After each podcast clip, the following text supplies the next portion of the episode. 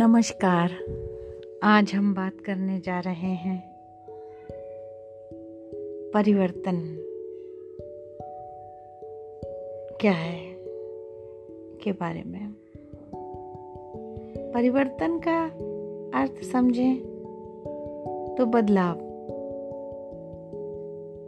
पर बदलाव किसमें?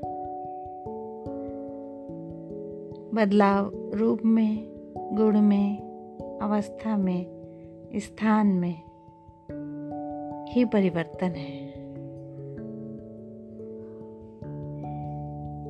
परिवर्तन के प्रति हमारा दृष्टिकोण बहुत सामान्य होना चाहिए।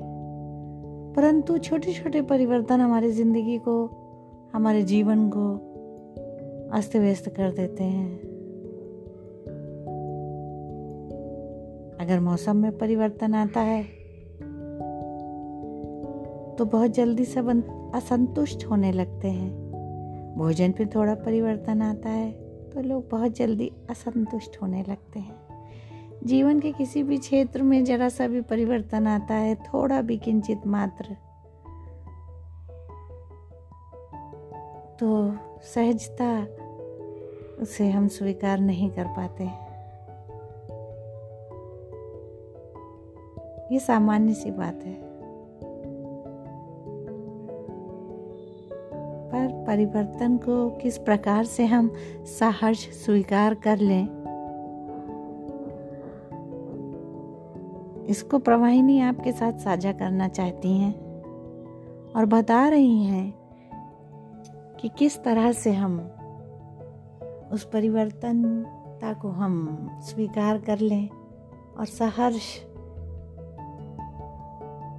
परिस्थितियों को अंगीकार करते हुए, जीवन का आनंद उठाते हुए, संसार की सभी ऋतुओं का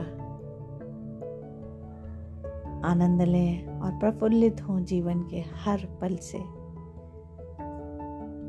बस करना इतना है कि हमें अपनी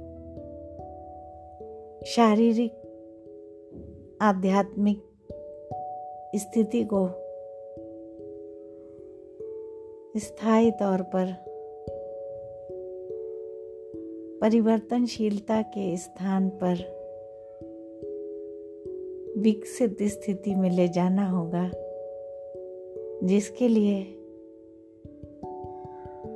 हमको अपने भौतिक, अभौतिक जीवन में सदैव की तरह स्वीकृति की भाव को प्रोत्साहित करते हुए एक सकारात्मक दृष्टिकोण के साथ सभी चीज़ों को अंगीकार करना आना चाहिए। ऐसी स्थिति में हम प्रत्येक परिवर्तन को सहर्ष स्वीकार कर लेंगे और जीवन के असीम सुख की प्राप्ति करते हुए प्रतिपल आनंदित महसूस करेंगे। यही विचार अगर आपको स्थायी रखने हैं और सदैव प्रसन्न रहने की आकांक्षा है। तो अपने अंदर, अपने भीतर, अपने आप से सदैव सच बोलिए और देखिए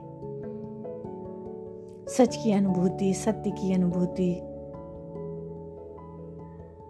परमानंद की प्राप्ति का वो मार्ग है, जो सारे बंधनों को मुक्त करता हुआ। सूक्ष्म से स्थूल तक के विचारों को मुक्त करता हुआ। स्थायी परिवर्तन की स्थिति को प्राप्त कराता हुआ।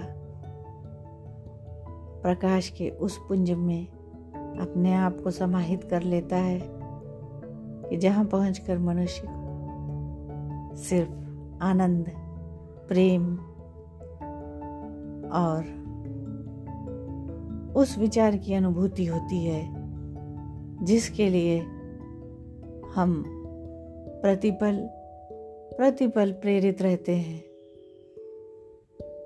स्थायी रूप से अमृत शांति की प्राप्ति और वो शांति जो हमें अमृतत्व की ओर ले जाती है और उस परम आनंद की शक्ति को पहचानने में हमारी पूर्ण सहायता करती है। धन्यवाद।